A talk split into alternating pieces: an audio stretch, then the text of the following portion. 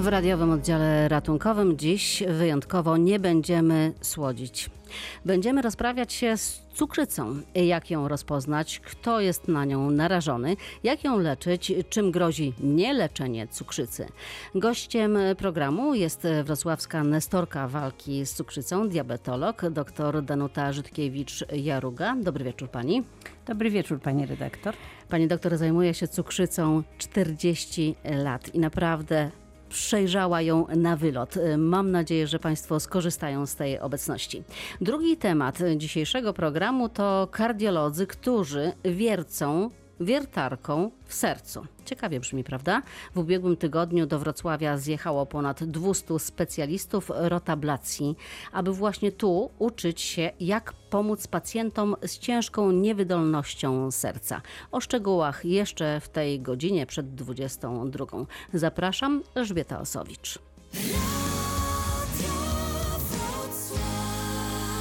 Na początek kilka danych statystycznych. E, według tych najnowszych od 1980 roku do 2014 roku niemal czterokrotnie wzrosła na świecie zachorowalność na cukrzycę ze 108 milionów do 422 milionów. Tak wynika z najnowszych danych opublikowanych podczas Kongresu Europejskiego Towarzystwa Diabetologicznego w Lizbonie. Zachorowalność rośnie wraz z wiekiem. Najwięcej chorych jest po 50 roku życia. W Polsce na cukrzycę choruje około 3 milionów osób. I teraz e, rzeczywiście, pani doktor, 3 miliony to zdiagnozowanych, a ile nie? No przynajmniej ze 2 miliony niezdiagnozowanych. Z tym, że według wiadomości diabetologów y, Towarzystwo Diabetologiczne Europejskie podaje, że w 1934 roku co czwarty człowiek na świecie będzie miał cukrzycę typu drugiego w 2034. Czwartym, tak, w 2034 będzie miał co czwarty człowiek na świecie. Czyli ta zachorowalność e, rośnie. Z czego to wynika, że mamy coraz więcej cukrzyków? No, to rośnie z tego, że Niestety ludzie mniej się ruszają. Kiedyś po to, żeby zdobyć pożywienie, to musieli biegać, musieli gonić. gonić. W tej chwili idą do marketu, kupują. Albo jadą do albo, marketu. Ja, no, jadą, wrzucają do koszyka, wrzucają do bagażnika i do domu też podrzucają sobie. I mnóstwo jadą, jedzą fast foodów. To znaczy tych wszystkich bułek, tych wszystkich, tych wszystkich, te wszystkie zapiekanki. Wszystko to jest ta, um, trudno, że tak powiem, zjada, zjadalne świetnie, ale trudne, źle trawione, ponieważ um, odkłada się dużo. Y, te węglowodany dają wysokie odkładanie tłuszczu.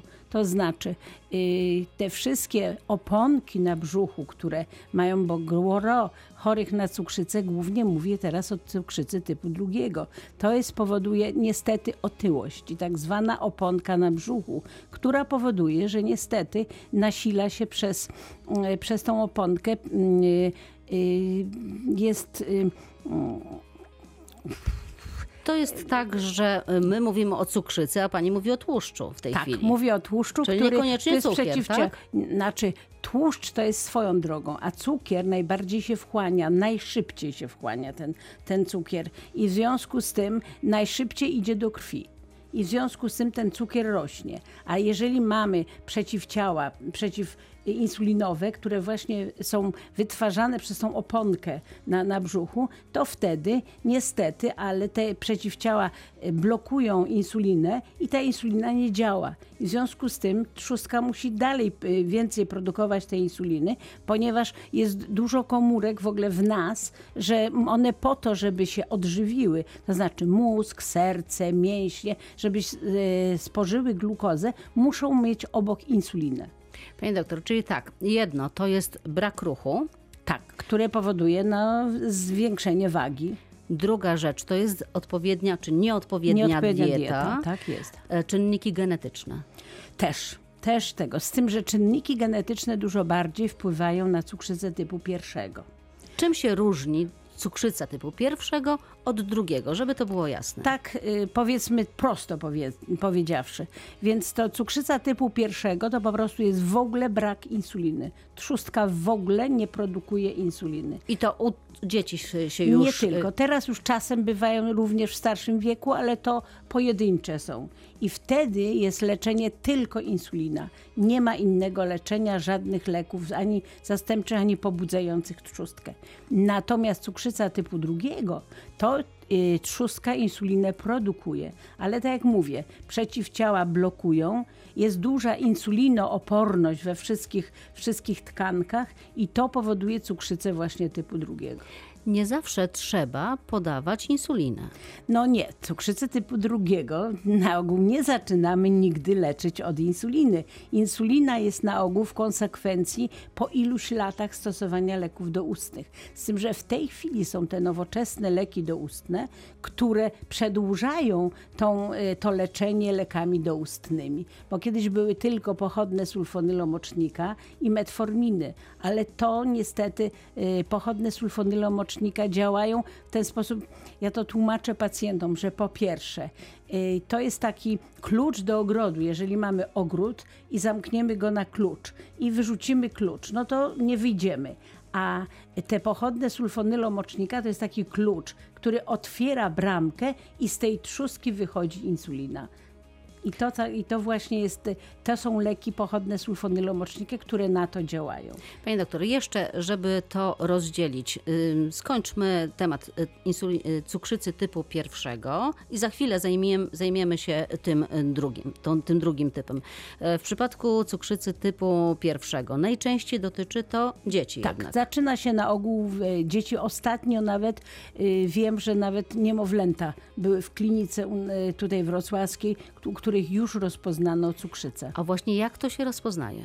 No, rozpoznaje się w ten sposób, że y, na ogół te, dzie- te dzieci są y, chudną, y, dużo muszą pić, nie chcą jeść, no bo to mo- niemowlaków. Natomiast u dzieci już starszych, to te dzieci po prostu bardzo dużo oddają moczu, nie muszą pić, bo ten cukier jest bardzo wysoki u nich. I co wtedy się robi? Jakie jest leczenie? No, leczenie w, u tych dzieci to jest tylko i wyłącznie insulina.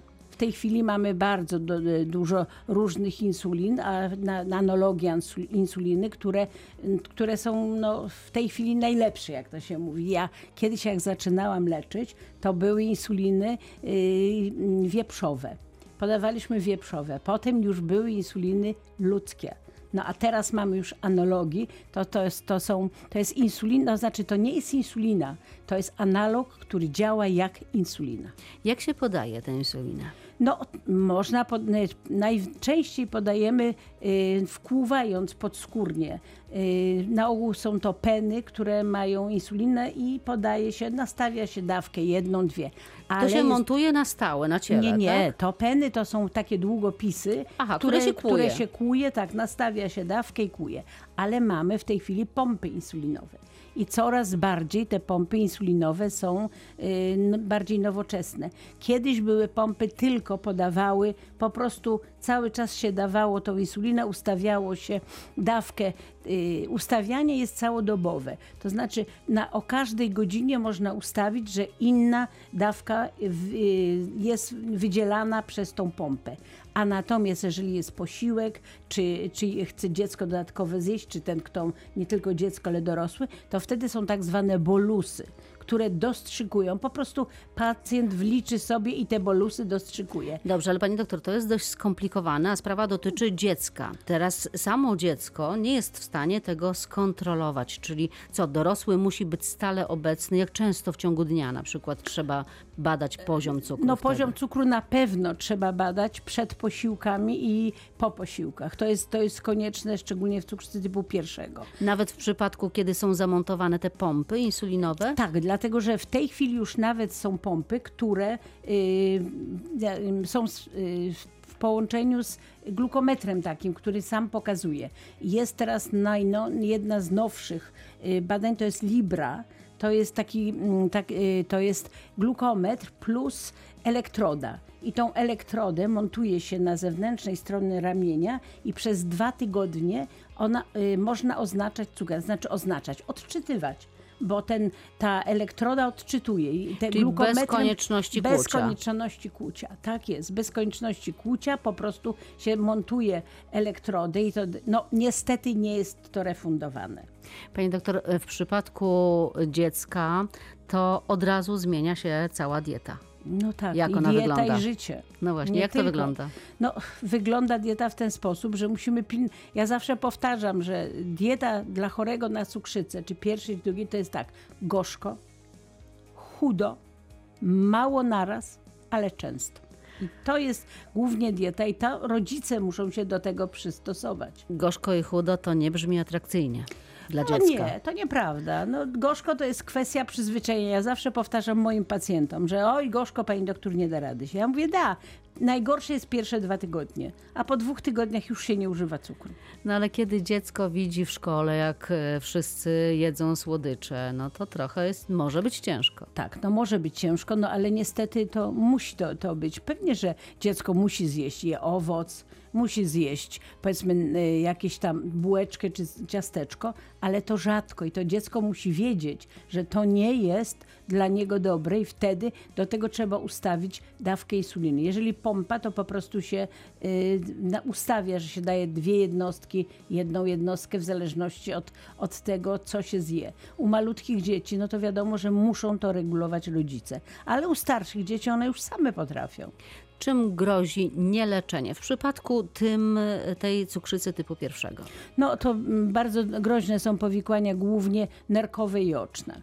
Więc są zmiany w tych drobnych naczynkach, głównie zmiany y, cukru z dużego na mały i odwrotnie, z małego na duży powoduje, że są niszczone małe naczynka, głównie w nerkach i głównie w oczach. I to wtedy to jest naj, największym problemem w- leczeniu potem. Dla dzieci to wyzwanie, na pewno dla rodziców Tak, e, dzieci głównie. z cukrzycą to jest ogromne e, wyzwanie.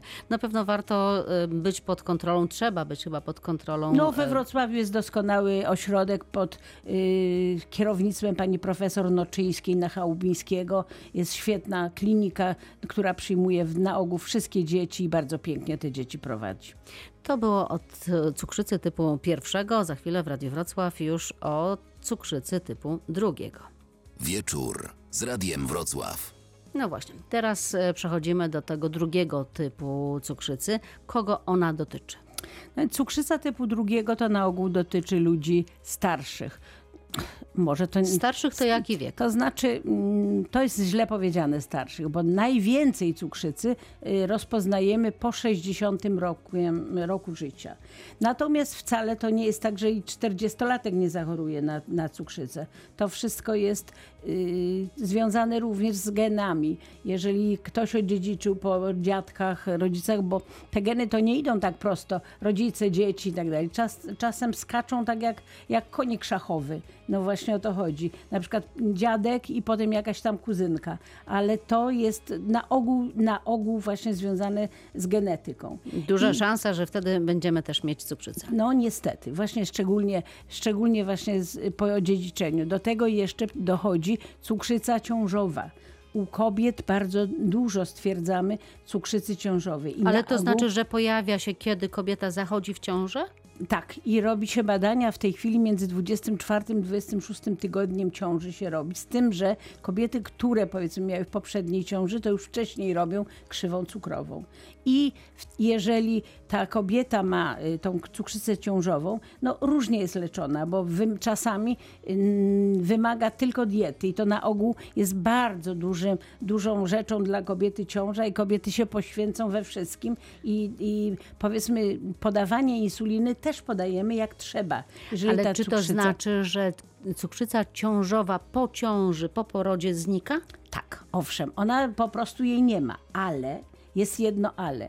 Jeżeli ta kobieta, która była, miała cukrzycę ciążową, po 50 roku życia nie dba o siebie, ma nadwagę, y, objada się, to na ogół tych kobiet najczęściej w 50% występuje, one zachorowują na cukrzycę typu drugiego. Jak rozpoznać pierwsze objawy? Bo tak jak roz, zaczęłyśmy rozmawiać, e, być może nawet 2 miliony osób nie wie o tym, że ma cukrzycę. To No więc- jak wyłapać te objawy? Pani redaktor, y, cukrzyca typu pierwszego to szybko się rozpoznaje, bo to natychmiast picie, chudnięcie i tak dalej. Natomiast cukrzyca typu drugiego jest bardzo podstępna.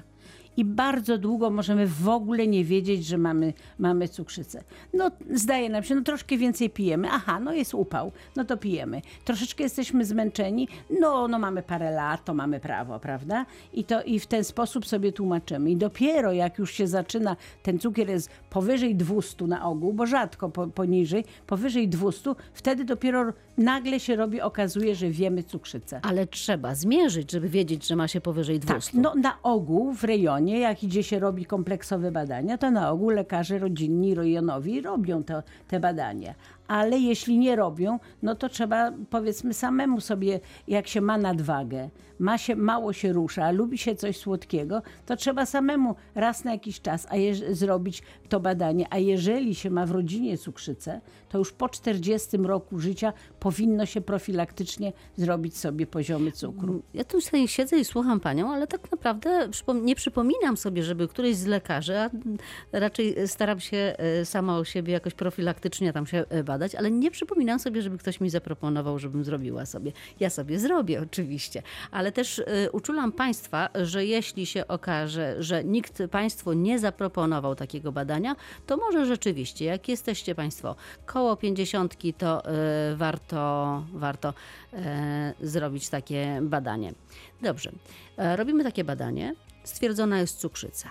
Jak się, jakie jest to pierwsze postępowanie? Co robić? No więc to jest tak, jeżeli y, cukier mamy na czczo powyżej 126, no to wtedy już y, wiemy, że niestety jest to cukrzyca. A Nie- nie 126 robi- to jest taka norma, to jest, że... nie, to nie jest norma. Norma jest w ogóle między 90 a 100, 95 a 105, jak robimy cukier. Natomiast cukier powyżej 126 to już właśnie, jeżeli mamy do 126, to powinniśmy zrobić krzywą cukrową.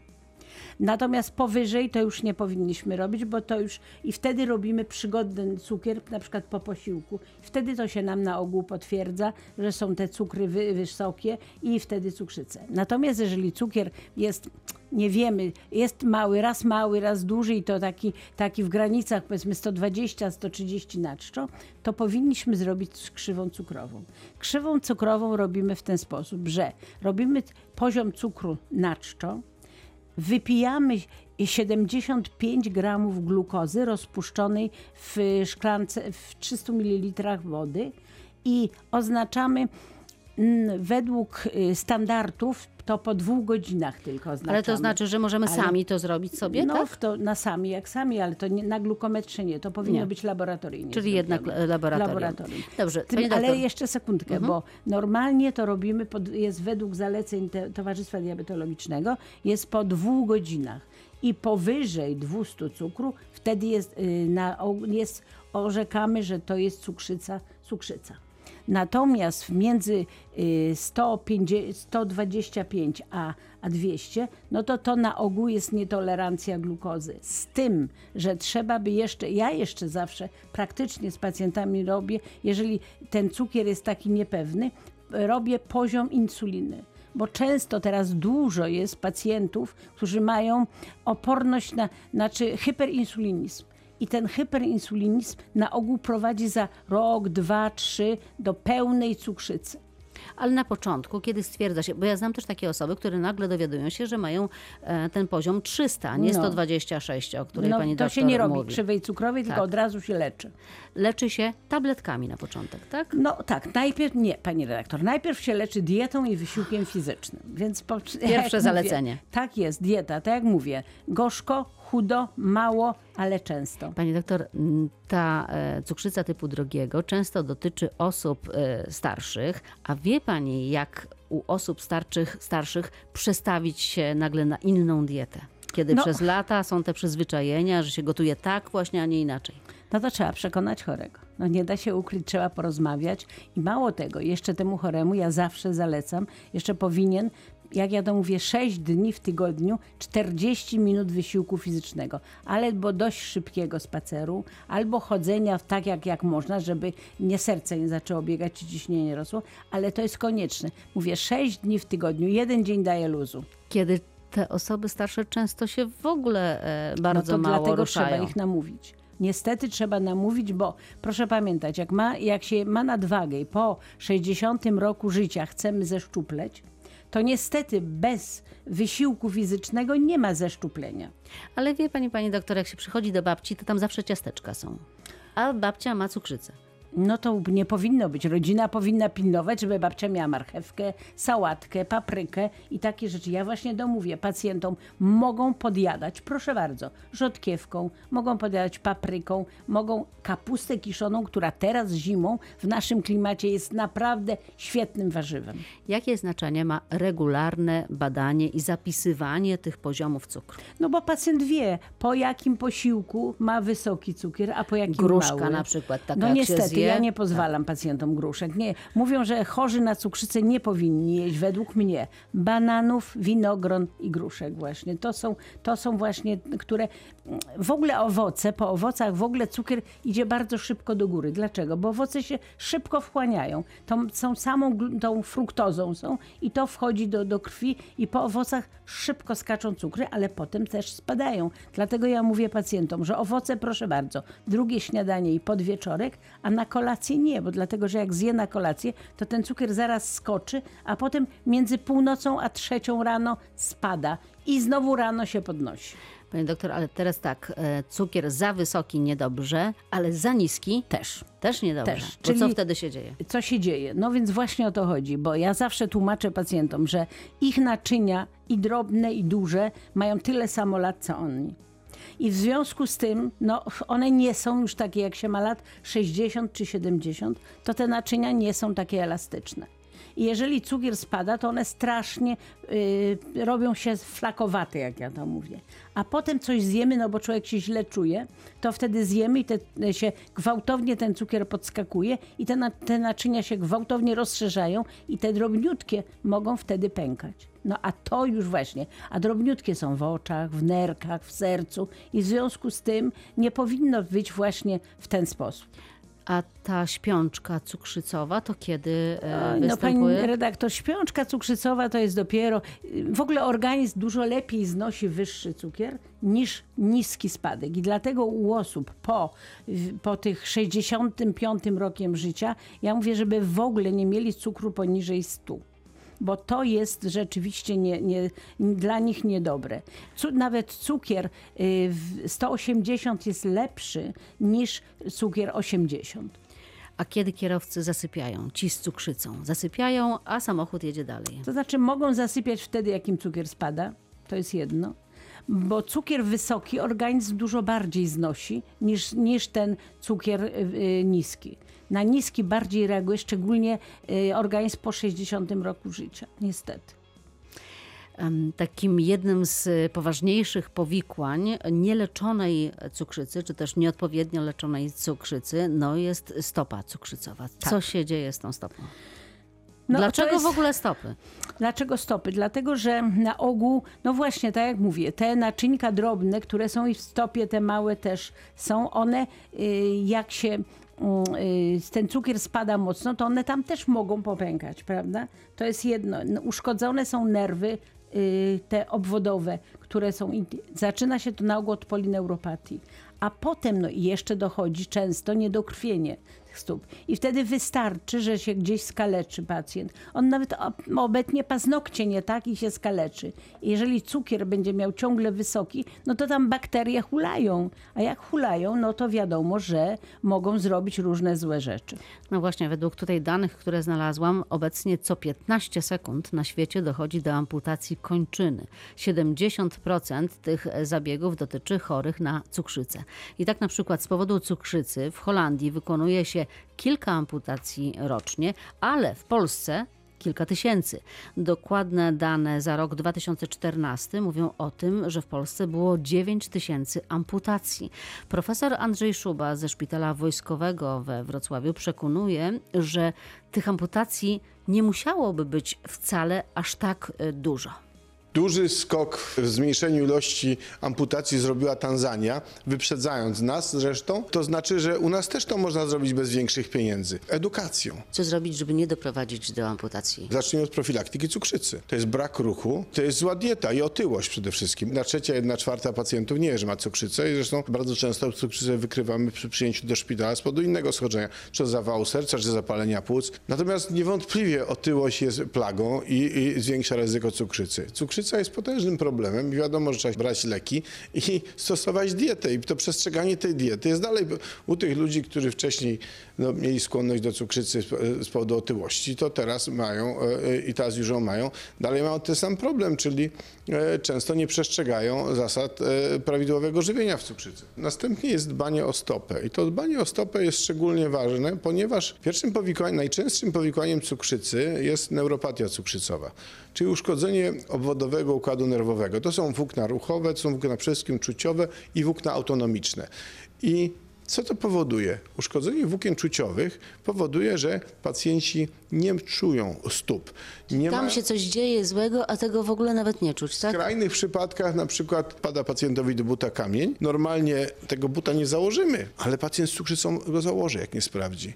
I jak później go zdejmuje but, to w bucie jest już mnóstwo krwi i dziura w stopie, która się nie chce goić. Wystarczą niewygodne buty, on też tego nie czuje. My czujemy, jak mamy niewygodny but, nikt nie będzie chodził. Pacjent chodzący z cukrzycą, chodzący w niewygodnym bucie, jak go zdejmie, dopiero zobaczy, że nie ma skóry napięcie, bo wszystko ma zdarte. Już kiedy robią się rany, potem ich gojenie jest Złe. Jest trudne, e, większość tych ran ulega w pewnym czasie zakażeniu. Jeżeli mamy zakażone rany na stopie, rzeczywiście to już jest stopa cukrzycowa, ryzyko amputacji jest bardzo wysokie. Dbanie o stopę jest podstawą. Pacjenci dostają broszury, muszą to stosować, ale to trzeba oglądać. Bardzo łatwo się oparzyć. Pacjenci mają zaburzenia czucia tego typu, że nie tylko brak czucia, ale zaburzenie nieprawidłowe czucie. Co to znaczy? Pacjent czuje na przykład zimno. Nogi marzną, chociaż ukrwienie jest bardzo dobre. Przepływy się bada, przepływy są, U tak? pacjentów, u połowy pacjentów e, przepływy są dobre, to jest mikrokrążenie, ale z powodu neuropatii część osób czuje zimno w momencie, kiedy stopy są ciepłe. Odczuwa zimno, odczuwa e, pieczenie z drugiej strony. To zimno powoduje, jest czasami tak dotkliwe, że mieliśmy pacjentkę, która podgrzewała sobie nogi w piekarniku i upiekła. Nie. Tak. Bo nie czuła, że już Bo jest nie gorąco. czuła, że już jest gorąco. Częste są oparzenia, no, bo jest zbyt gorąca woda w wannie. To naprawdę wymaga edukacji i dbania o to. Panie profesorze, pan się denerwuje, jak pan widzi takie zaniedbania? Staram się nie denerwować, bo tych zaniedbań, ja się zajmuję stopami nie tylko cukrzycowymi, ale w ogóle jako angiolog zajmuję się pacjentami, którzy mają problemy ze stopami. Te stopy naprawdę są różne Nie- i, i to nie chodzi o mycie stóp, ale o dbanie, o, w cukrzycy zwracamy uwagę na, na, nieprawi- na odciski, które wymagają usuwania, ponieważ one prowadzą do wrzodzeń. Zwracamy uwagę na paznokcie. Nieprawidłowe obcinanie paznokci może doprowadzić do amputacji. To też widzieliśmy. Wy- Wycinanie skórek zbyt głębokie powoduje martwicę w okolicy tych skórek i dalej amputację palca. Trzeba między palcami stopy trzeba sprawdzać, czy nie ma grzybicy. Grzybica w cukrzycy rozwija się łatwiej. Ta grzybica jest niedostrzegalna na początku, bo powoduje tylko łuszczenie się skóry i nieznaczne pęknięcia między palcami, ale to pękanie skóry doprowadza do infekcji, y, która w stopie cukrzycowej może się bardzo szybko rozwinąć i też może doprowadzić do, do, do amputacji. Także tu naprawdę to nie chodzi, czy ja się denerwuję, za długo jestem lekarzem, żeby się denerwować, e, ale e, rzeczywiście jest to smutne, ale no, jedyne co z tym można zrobić to edukować. Edukować pacjentów i ta edukacja powinna być powszechnie dostępna już na poziomie lekarza rodzinnego, którzy zresztą ja znam bardzo wielu lekarzy rodzinnych, którzy to robią. Ale ja widzę też często, że jest plakat wisi i to jest cała edukacja. No, w przychodni, w poczekalni wisi plakat. Niektórym trzeba poświęcić dużo więcej czasu niż innym. To jest taka praca u podstaw, czasami rzeczywiście nie przynosząca od razu efektów, ale wiemy, że przynosi te efekty, że na, ta, ta profilaktyka jest najważniejsza i ona rzeczywiście dużo nie kosztuje. To nie jest, to nie jest drogie. Ale tu jest rola mediów, tu jest rola wszystkich mediów, radia, telewizji, prasy. Te kampanie trzeba prowadzić i efekty tego e, będą. Dlatego właśnie o tym rozmawiamy. Panie profesorze, bardzo dziękuję. To był profesor Andrzej Szuba ze Szpitala Wojskowego we Wrocławiu. A ja przypominam, że naszym gościem jest e, dr Danuta Żydkiewicz-Jaruga. Pani doktor, z tymi amputacjami, czy rzeczywiście no, musi być ich aż tyle w Polsce? Ja myślę, że nie, tylko że problem jest w czym innym. Mało jest lekarzy, którzy się zajmują y, tymi stopami. Jest y, angiolodzy, którzy bardzo pięknie w szpitalu na Kamińskiego, pan doktor Masłowski jest bardzo dobrym angiologiem internistą. Świetnie prowadzi stopy i mnóstwo stóp uratował. Czy trzeba walczyć, jeśli się jeszcze Zdecydowanie, a poza tym pacjenci da? muszą pilnować, bo tak jak pan dok- profesor powiedział, neuropatia. Pacjent chodzi, nie powinien chodzić boso. I nawet w domu y, po dywanie. Dlatego, że wtedy nawet nie czuje. Miałam pacjenta, który chodził, pineski mu się powbijały, a on w ogóle tego nie, nie czuł. Nowe metody kontrolowania cukrzycy, bo taki zwykły glukometr to jest jedno, ale co jakiś czas pojawiają się jakieś e, nowości. I tak przychodnia Dobrzyńska we Wrocławiu, jedna z największych na Dolnym Śląsku przychodni specjalistycznych, teraz e, między innymi wypożycza pacjentom pompy insulinowe, działa tam e, poradnia stopy cukrzycowej, ale to nie wszystko. Dyrektor Maciej Sokołowski o nowych urządzeniach. Będziemy testowali system do ciągłego monitorowania glikemii. Czyli pacjent, który będzie miał wszczepiony taki mały chip pod skórę, będzie miał możliwość drogą radiową prze- z wykorzystaniem telefonu komórkowego odczytanie poziomu glikemii, poziomu cukru zawsze wtedy, kiedy będzie chciał, bez konieczności dodatkowego kłucia e, palców i robienia tego za pomocą glukometru. Taki system działa po wszczepieniu czujnika około 3 miesięcy, potem trzeba niestety czujnik wymienić. To nie są dzisiaj rzeczy refundowane, ale dzięki temu, że podpisaliśmy umowę z wiodącą firmą, producentem tego typu mm, czujników, będziemy mogli sprawdzać, jak to działa, po prostu nieodpłatnie przekazać e, te czujniki, wszczepić te czujniki 10 pacjentom i nauczyć się tego, jak mm, dobrze wykorzystywać tego typu nowoczesną aparaturę, a docelowo zmierzamy do tego, żeby działanie takiego czujnika połączyć z pompą insulinową, czyli troszkę może w sposób taki cybernetyczny odwzorować działanie trzustki. Są chętni już na te wszczepianie chipów, bo to mm, pewnie trochę boli.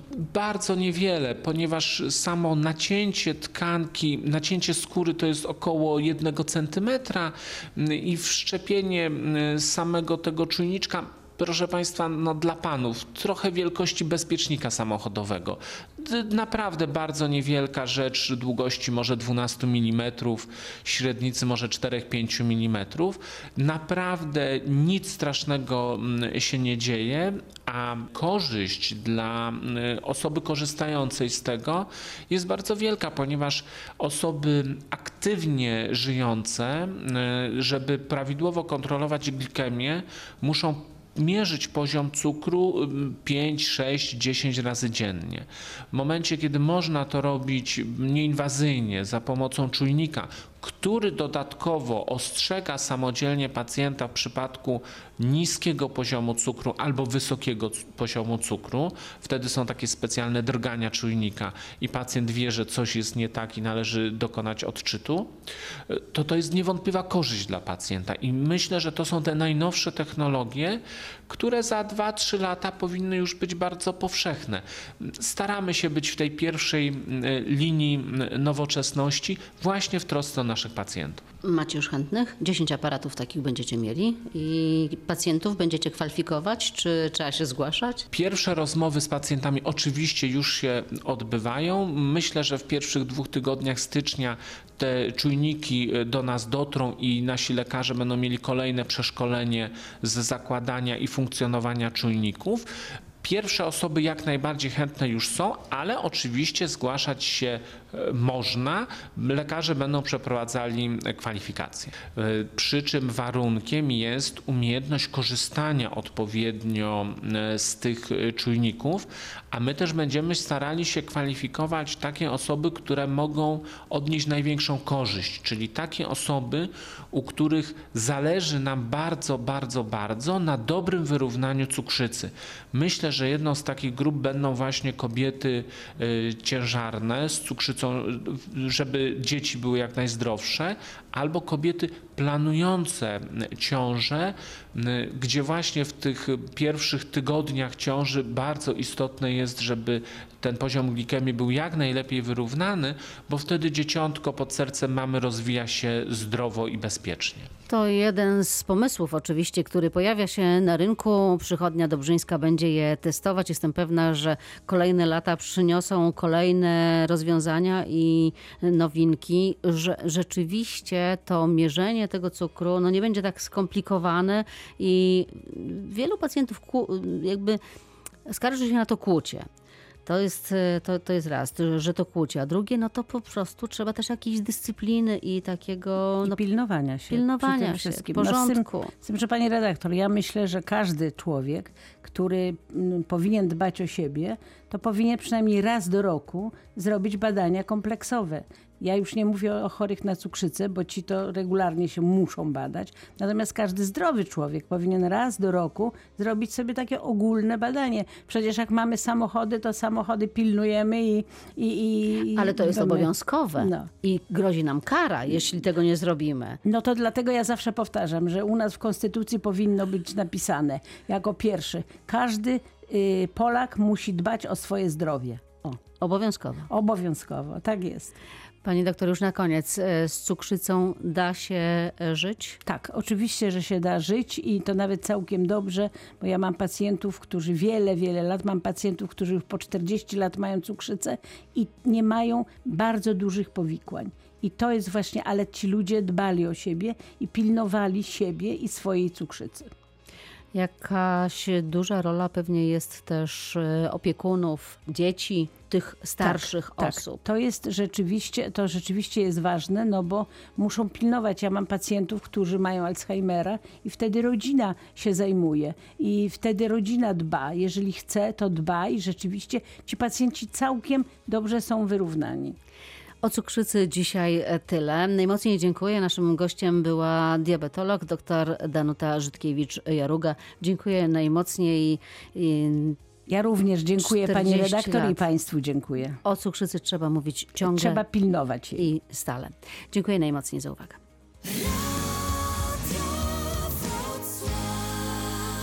A teraz jeszcze jeden zapowiadany wcześniej temat. E, To temat taki, który brzmi, brzmi dość e, intrygująco, bo tak, jeden lekarz operuje, a 200 patrzy, no i komentuje.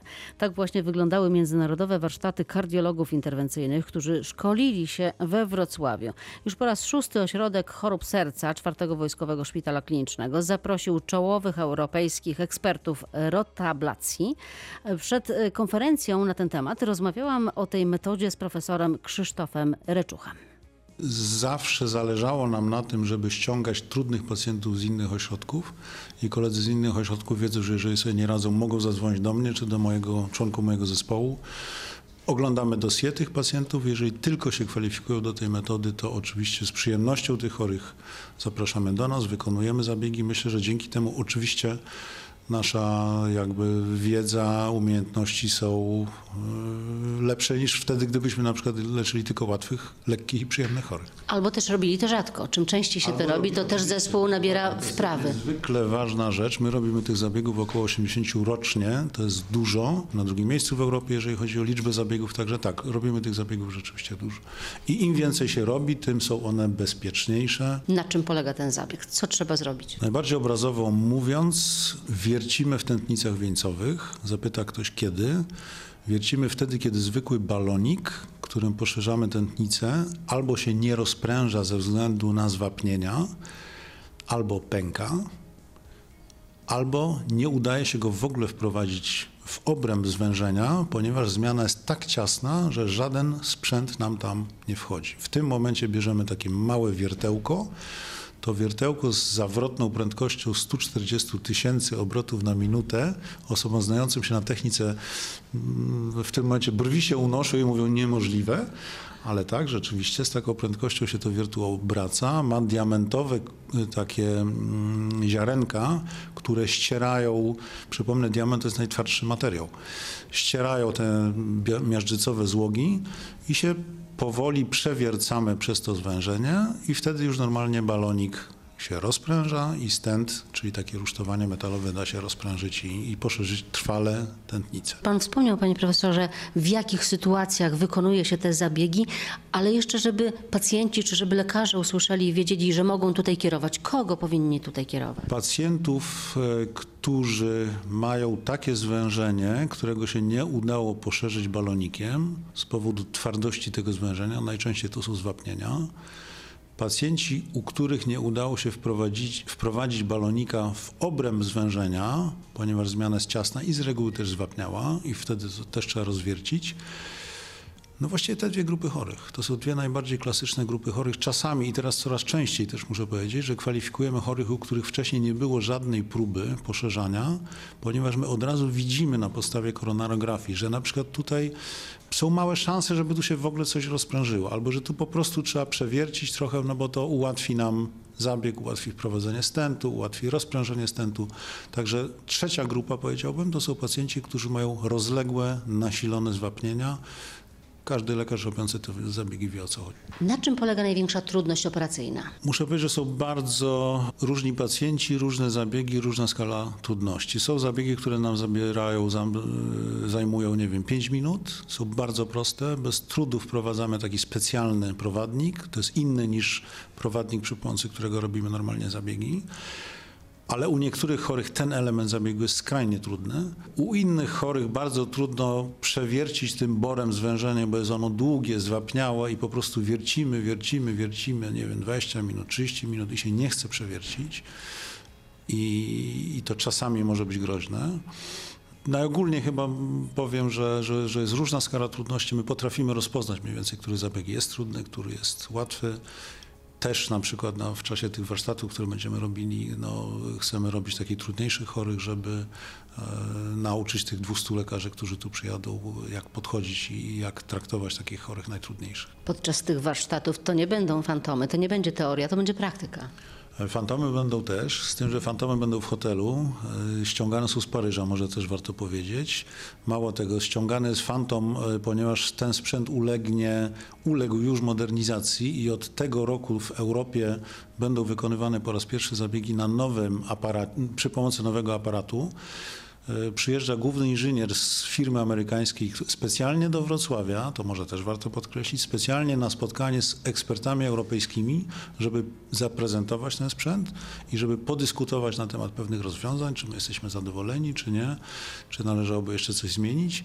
Także, ale to jest ta kwestia właśnie fantomów, to jest jedna rzecz. Natomiast druga rzecz jest taka, że to będą zabiegi live, jak my mówimy, czyli na żywo, transmitowane z pracowni naszej, z pracowni hemodynamiki 4 Wojskowego Szpitala Klinicznego do hotelu, w którym się odbywa konferencja. W tym czasie w hotelu e, panel ekspertów e, obserwuje zabieg, komentuje, dyskutuje wspólnie z operatorem. Operator często pyta, co wy byście zrobili w swoich ośrodkach, a zatem co by zrobił pan profesor w e, Brukseli, w Tuluzie, w Rzymie, w Weronie, w Salonikach, bo z gości mamy z kilkunastu krajów.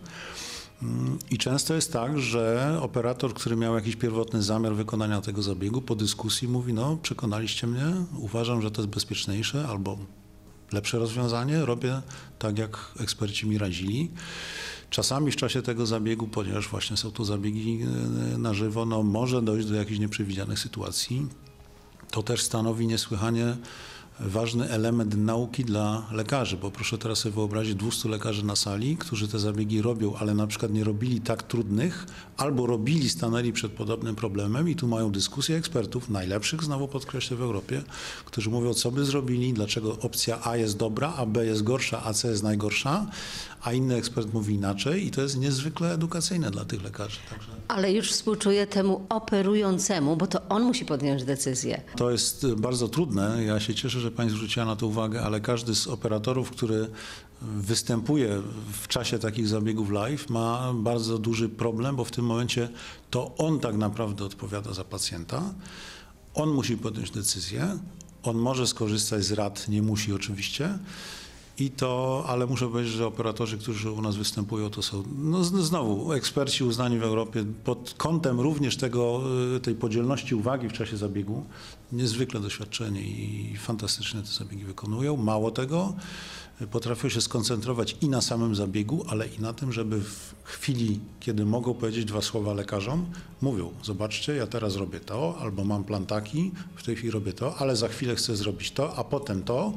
Także oczywiście, tak jak mówię, nie w momencie, kiedy powiedzmy coś ważnego się dzieje, bo wtedy jest 100% koncentracji na, na tym elemencie zabiegu, ale jak jest tylko już ten element za nami, to wtedy tłumaczą chętnie, co robili i co, co zamierzają robić. Ci pacjenci, którzy będą poddawani tym zabiegom, to są osoby starsze? Z reguły osoby starsze, tak, dlatego że jakby zwapnienie tętnic wieńcowych dotyczy, no jest po prostu, yy, nasila się z wiekiem. Także im starszy pacjent, tym wi- większe ryzyko zwapnień. Panie profesorze, ile pan takich zabiegów ma za sobą? W ogóle takich zabiegów mam, wie Pani co, musiałbym policzyć 400? Raczej tyle, raczej 400 niż 100. W tej chwili, tak jak mówię, strzelam z głowy. No chyba między 300 a 400. Bywało tak, że było trudno, bardzo trudno?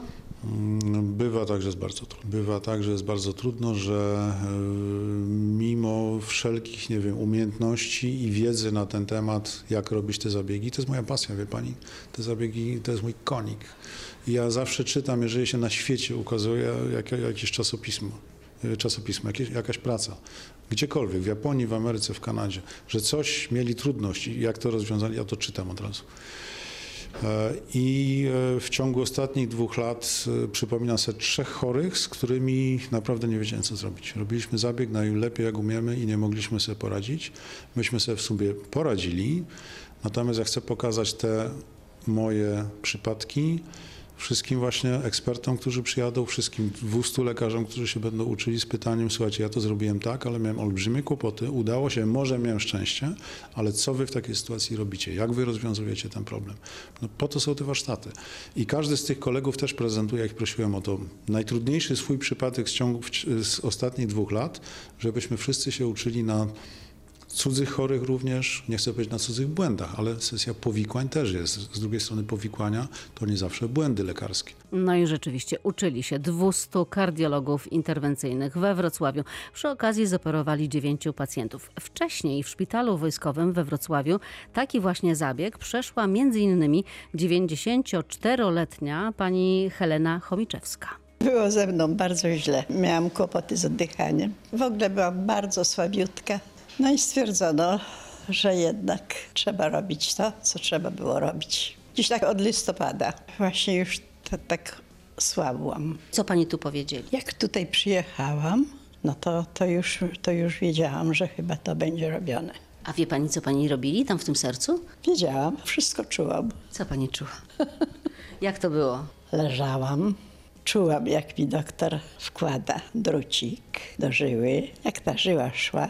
A przede wszystkim zadziwiona byłam, że rozkruszała, ja słyszałam doskonale, że rozkruszała właśnie te zługi, które zatykały cały prześwit. Nie wiem, jak to powiedzieć. Tętnice. No w każdym razie to było chyba z- pięć albo cztery takie, takie właśnie bardzo głośne te odgłosy.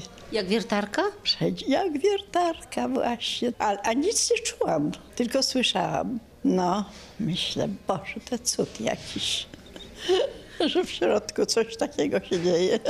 Jak pani się teraz czuje? Niech pani powie. No, staram się codziennie chodzić. Chodzę i chodzę, chodzę i chodzę. Czasem muszę się chwycić, ale na ogół bardzo dobrze. I pani Helena tak chodzi i chodzi i czuje się coraz lepiej. Profesor Krzysztof Reczuch, który jest wielkim fanem rotablacji, opowiada o konferencji innej niż e, typowe, nudne szkolenia, na których mało kto jest zainteresowany tym, o czym się mówi na takich konferencjach. Lekarze nie tylko, że siedzą, uczestniczą, y, czasami nawet nie chcą wyjść na kawę, mimo pragnienia albo mimo tego, że już siedzą drugą, trzecią godzinę. Tak ciekawe rzeczy się odbywają. Ja powiem tylko, że w czasie ostatniej mojej konferencji miałem, miałem taką sytuację, że siedziałem w pierwszym rzędzie. Był bardzo trudny zabieg transmitowany i w pewnym momencie, komentując do mikrofonu, zorientowałem się, że za mną jest martwa cisza. I moja pierwsza myśl była taka, że wszyscy poszli, bo już było chyba w pół do piątej po południu, a ja sam siedzę i się puszę tutaj i się obejrzałem, ale się zorientowałem, że wszyscy siedzą. Po prostu było naprawdę jak w kinie w czasie kryminału, najważniejszego momentu, jak przysłowiowy, jak makiem zasiął. Takie było napięcie wśród e, słuchaczy. Nic dziwnego, jeśli wierci się w sercu wiertarką przy obrotach e, 140 tysięcy na minutę. Takie rzeczy. W radiowym oddziale ratunkowym dziś to już wszystko. Elżbieta Osowicz, bardzo dziękuję za uwagę. Spotykamy się jak zwykle w zdrowiu w przyszły wtorek po 21.